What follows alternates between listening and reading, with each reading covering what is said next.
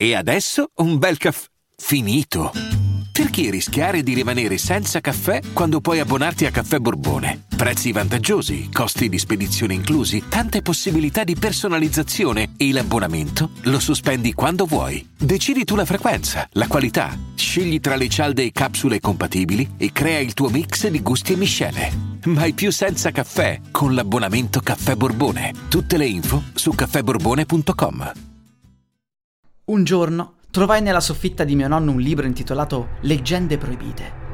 I vari capitoli parlavano di avvenimenti considerati reali, ma spacciati per semplici leggende. Decisi di intraprendere un viaggio e di verificare di persona. Capitolo 8 Baba Yaga Nell'ottavo capitolo si parlava di un personaggio famoso in tutta la zona slava, Baba Yaga.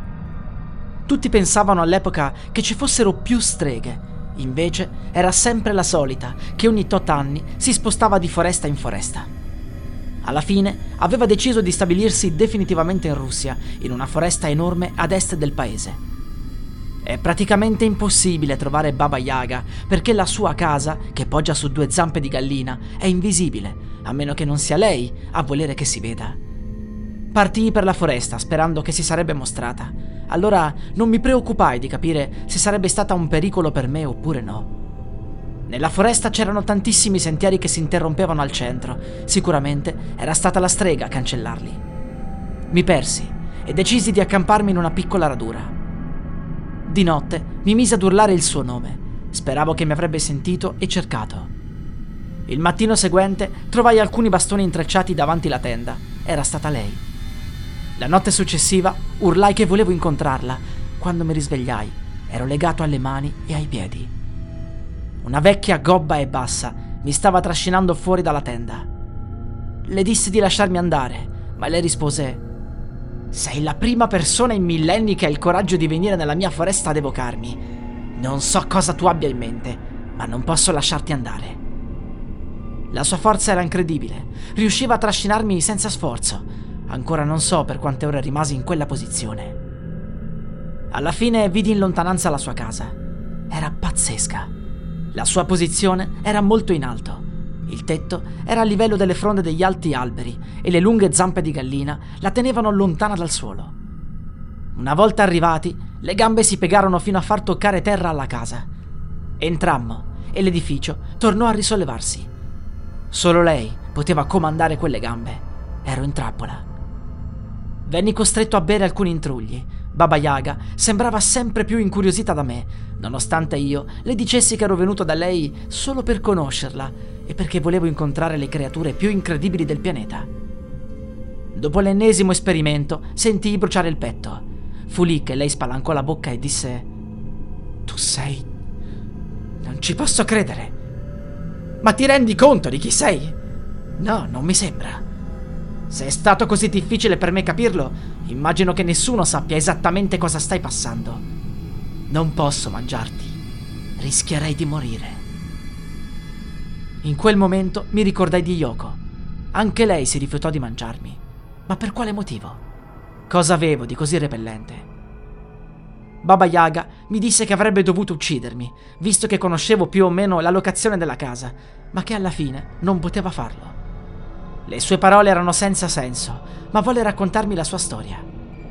Mi parlò dei suoi viaggi, delle sue abitudini alimentari e della quantità innumerevole di bambini rapiti.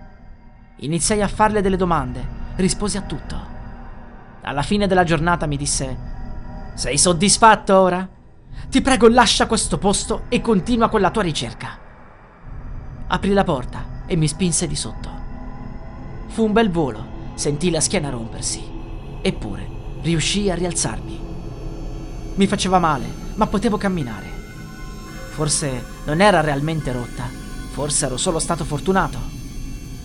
Abbandonai la foresta e tornai a casa. Il dolore alla schiena passò in pochi giorni. Mi resi conto che ero stata l'unica persona che non era stata uccisa dalla strega. Non aveva mai risparmiato nessuno in tutti questi anni. Perché farlo con me? Aveva risposto a tutte le mie domande, ma non mi aveva spiegato questo mistero decisi di aprire di nuovo il libro e di esplorare il capitolo 9.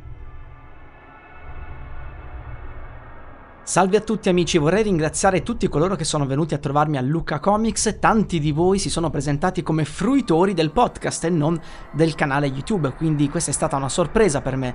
Tendenzialmente le persone mi conoscono per il canale YouTube e poi vanno a vedere il podcast, invece ci sono stati tanti di voi che mi sono venuti a trovare perché mm, cercavano creepypasta su Spotify e hanno trovato il mio podcast, ne sono molto felice.